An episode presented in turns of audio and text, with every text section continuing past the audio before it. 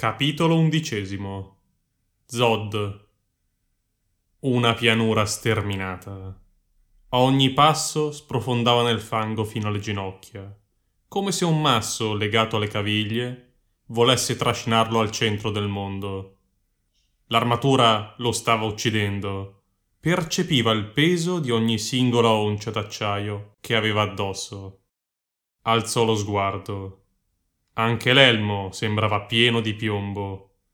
Il collo scricchiolò sotto il suo peso. Chiese ai suoi muscoli uno sforzo sovrumano e alzò la testa. Lentamente, a scatti, combattendo la forza oscura che la spingeva verso il basso.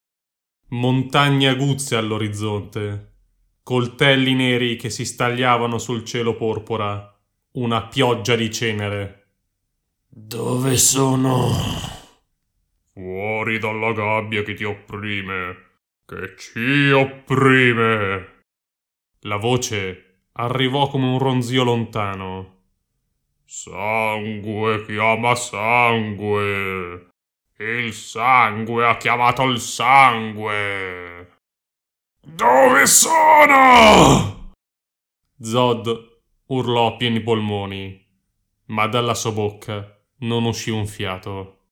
Cosa? Poi la pianura si sciolse sotto di lui. Le montagne sprofondarono, come se un fabbro invisibile le stesse martellando in preda a una furia inarrestabile. Sparirono. Tutto, a dire il vero, sparì dalla sua vista. La realtà riprese forma. Colpi di tosse e lamenti alla sua sinistra. Un mugolio sommesso a destra. Zod si issò sui gomiti. Avvolto dalla prima luce dell'alba, si guardò attorno. L'ospedale di Miniarium sembrava un abisso infernale. Vicino a lui una figura si contorceva nella branda. Dall'altro lato un militare si stava tastando il braccio poco sopra il gomito, nel punto in cui era stato amputato. Le brande formavano due file ai lati opposti della stanza, Quasi tutti gli altri erano immobili, i petti che si gonfiavano appena, i lenzuoli come sudari. Si mise a sedere sul letto senza fatica. Strofinò le mani sulla faccia e sul collo. Gli ci volle un momento per ricordare come mai si trovasse là. Oratan. La mano destra si mosse verso una clavicola rotta. Esitò un istante. Sapeva di essere ridotto male il mostro gli aveva spezzato l'osso e scavato nella carne.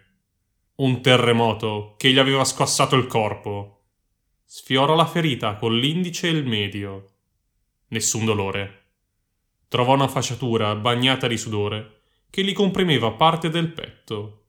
Ruotò il braccio sinistro un paio di volte. Sembrava tutto a posto. Com'è possibile? Da quello che ricordava, era arrivato a Miniarum solo un paio di giorni prima. No, devono avermi imbottito di latte di papavero. Forse Aloise. Saranno passate almeno tre settimane. La frattura era guarita del tutto. Sapeva di essere in grado di recuperare nella metà del tempo rispetto a un uomo normale. Era sempre stato così, ma stavolta era stato semplicemente troppo veloce. Sì, lo avevano drogato, perché sentiva svanire il torpore di poco prima. Il sonno, però, non sembrava sfiorarlo, e più la morsa delle droghe si affieoliva, più si sentiva riposato, in forze. Eppure, il mostro gli aveva fracassato la clavicola e chissà quanto era sceso in profondità nella cassa toracica. Possibile che non avesse toccato il cuore o i polmoni?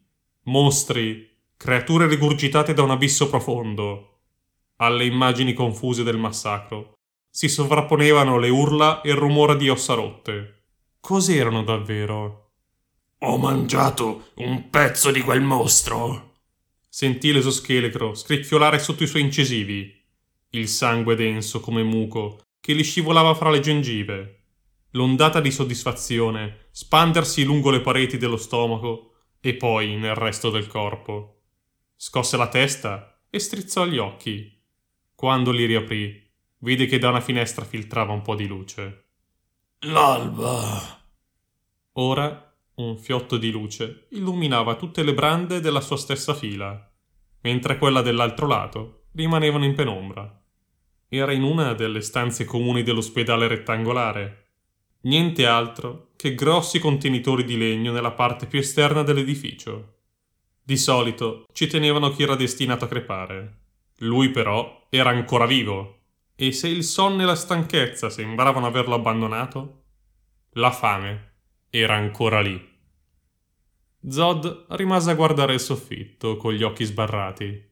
La sua mente passò in rassegna tutto quello che era accaduto ad Aratan e poi andò indietro. Le guerre, i morti, l'acciaio, il sangue degli anni precedenti erano roba da signorine rispetto a ciò che aveva visto e sentito E mangiato. qualche giorno prima. Quegli esseri cosa erano? Quanti erano? L'effetto sorpresa aveva reso il loro attacco devastante.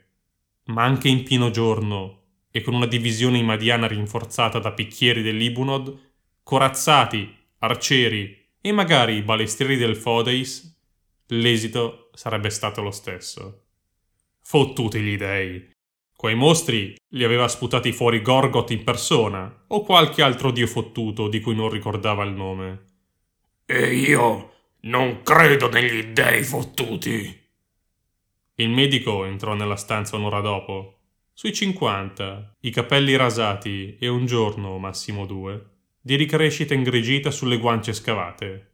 La tunica di lino grezzo, macchiata di sangue, gli ricordò per quale motivo lo chiamassero il macellaio. Capitano? gli disse.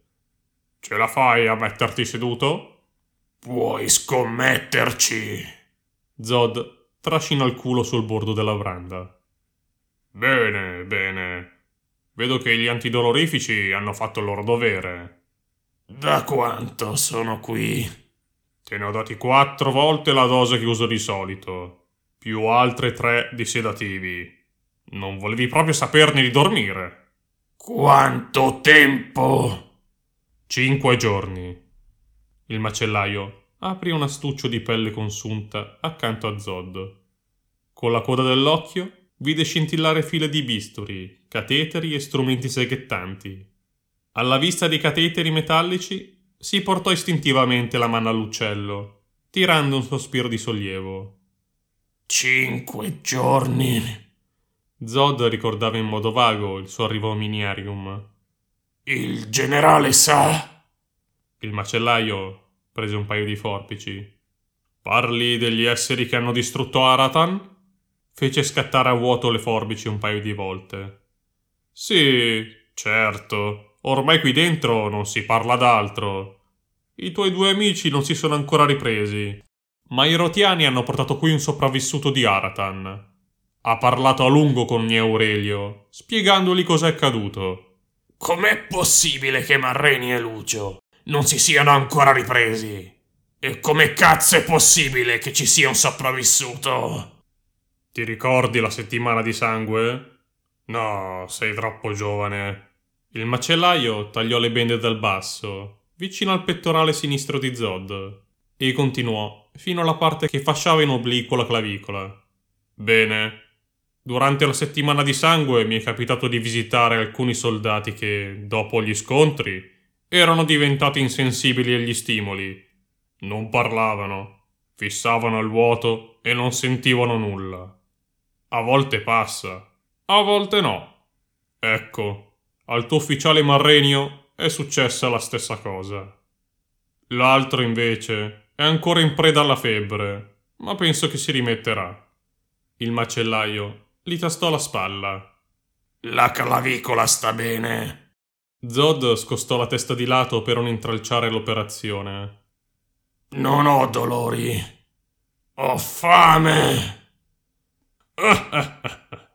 fece il macellaio. Non farmi ridere, altrimenti rischio di farti un'altra cicatrice. Zod rimase in silenzio. Sai, Zod, giusto? Ho parlato con il medico dei corazzati. Già. Perché non sono nella mia infermieria? perché in quella latrina saresti schiattato in due ore. Quel vostro medico va bene per ricucire i pezzi, non per un polmone perforato e una clavicola spezzata. Polmone perforato? Zod respirò a fondo. Cazzate, sto benissimo. Lascia che sia io a valutare. Tu sei imbottito di intrugli. Come vuoi. Beh, quel tuo medico mi ha detto che saresti rimasto. Il macellaio tolse tutte le bende. Le lasciò cadere in terra. La sua bocca si spalancò come per raccogliere il cazzo di un elefante. Fece un passo indietro. Sorpreso? Zod toccò la cicatrice con la destra. Addirittura meglio del previsto. Inspirò ed espirò a fondo, mostrando al medico che i suoi polmoni stavano benissimo. Muri un maiale? disse quello. No, non è possibile. Zod scattò in piedi. Sorrise. Sto bene. Ma come? Ma che? Il medico si passò una mano sulla barba corta ispida. Ho visto la tua ferita quando sei arrivato. La clavicola era spezzata a metà. Zod mulinò il braccio avanti e indietro. Ora non lo è più. Mi aveva detto che saresti guarito presto. Ma questo. Zod si chinò su di lui. Guarire non è una cosa buona? Sì. E allora dov'è il problema? Gli diede due schiaffetti sulla guancia. Nessun problema. È che sei un mostro. Zod scoppiò a ridere. Dimmi qualcosa che non so, macellaio. Shh. rispose quello, portandosi l'indice alla bocca. Ci sono altri malati qui. Certo, come vuoi. Dove sono le mie cose? Abbiamo mandato tutto ai baraccamenti dei corazzati. Pensavo di tenerti qui per settimane. Vado a riprendermele. Cosa? Devi rimanere qui almeno un altro giorno. Me ne vado. Puoi dare il letto a qualcun altro. Il macellaio alzò le braccia. Fai come ti pare. Zod gli poggiò una mano sulla spalla e lo spostò dalla sua strada. Arrivò alla fine del corridoio. La porta era spalancata sull'alba. Uscì la sensazione di forza continuava a crescere. E anche la fame. A parte pochi esercizi con il palo di ferro, non si allenava da quasi tre settimane. Eppure i suoi muscoli gli sembravano sul punto di scoppiare. Aprì e strinse i pugni davanti agli occhi. Le vene degli avambracci diventarono spesse come corde. Fottuti gli dei! Il suo stomaco iniziò a lamentarsi. Si poggiò una mano sotto lo sterno. In realtà non si lamentava. Si contorceva come un serpente intorno a un topo. Strizzava e schiacciava. Doveva buttarci dentro qualcosa. All'alba, la cucina del campo serviva una poltiglia a base di farro, pane nero e carne di porco. Era convinto che avrebbe potuto mangiare dieci ciotole senza saziarsi. Che cazzo mi sta succedendo? Passò dai gradini di legno al fango. Lo sentì insinuarsi, gelido, tra le dita dei piedi. Si lasciò alle spalle l'ospedale e gli acquarteramenti rettangolari, posti al margine meridionale del campo, e avanzò verso la mensa più vicina. Gli si fece incontro un plotone di rettangolari in armamento completo, con il tenente che teneva il passo alla destra dei suoi uomini cantilenando. Ammazziamo il Balarita! E, e, e, e, e, e fottiamo la sua troia! E, e, e, e, fecero gli altri sollevando la spada corta. A ogni passo, il fango schizzava sul bordo inferiore dei loro scudi.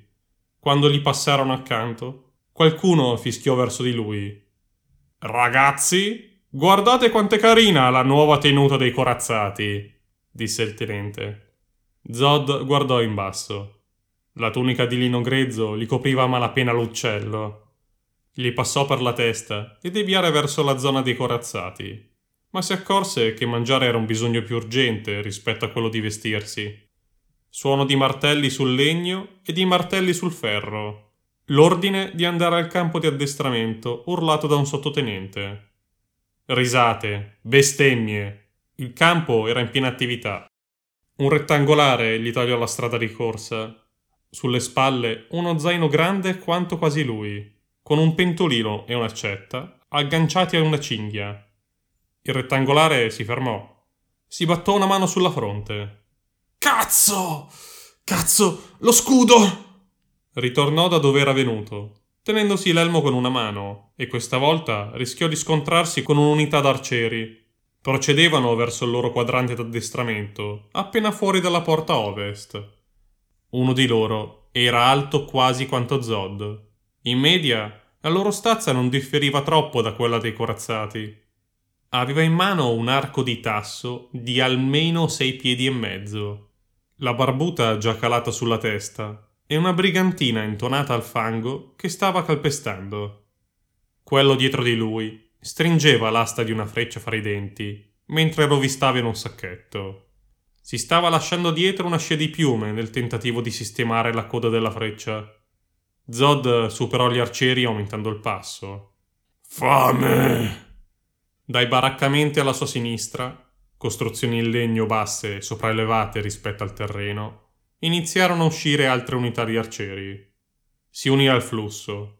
La maggior parte dei soldati non portava alcun armamento, anche loro diretti alla mensa. Ehi! gli disse un veterano con due occhiate che sembravano macchie d'inchiostro. Tu sei quel capitano dei corazzati! Zoddiar! Zod! L'arciere lo squadrò a lungo, cercando di mantenere il passo. Uno dei sopravvissuti di Aratan, vero? Diede un colpo di gomito al soldato dietro di lui, che si voltò. Sì, è lui! Quello che doveva morire tre giorni fa! Sono vivo! Non per molto, se non mangio. Si può sapere che diavolo è successo laggiù? chiese l'arciere.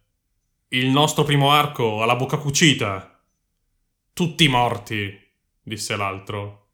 Sono sopravvissuti solo in tre. Lo so. Ero lì, razza di coglione. Zod andò avanti scuotendo la testa. Il veterano lo prese per un gomito. Lascialo perdere, disse l'altro. Guarda com'è ridotto. Deve ancora riprendersi. A parte sentire una voragine nello stomaco, ed era naturale, visto che non buttava giù cibi soliti da giorni, era in buona forma. Troppo, a dire il vero. Gli veniva da ridere al solo pensiero, ma era convinto che avrebbe potuto buttare giù il muro di cinta del campo con un paio di pugni. Anche la fame, però, doveva aspettare. Dopo avrebbe saccheggiato le scorte del campo. Tutto, dalle strisce di carne salata alle gallette più merdose. Ma ora doveva fare qualcosa di molto più urgente. Informare il generale Gnea Aurelio.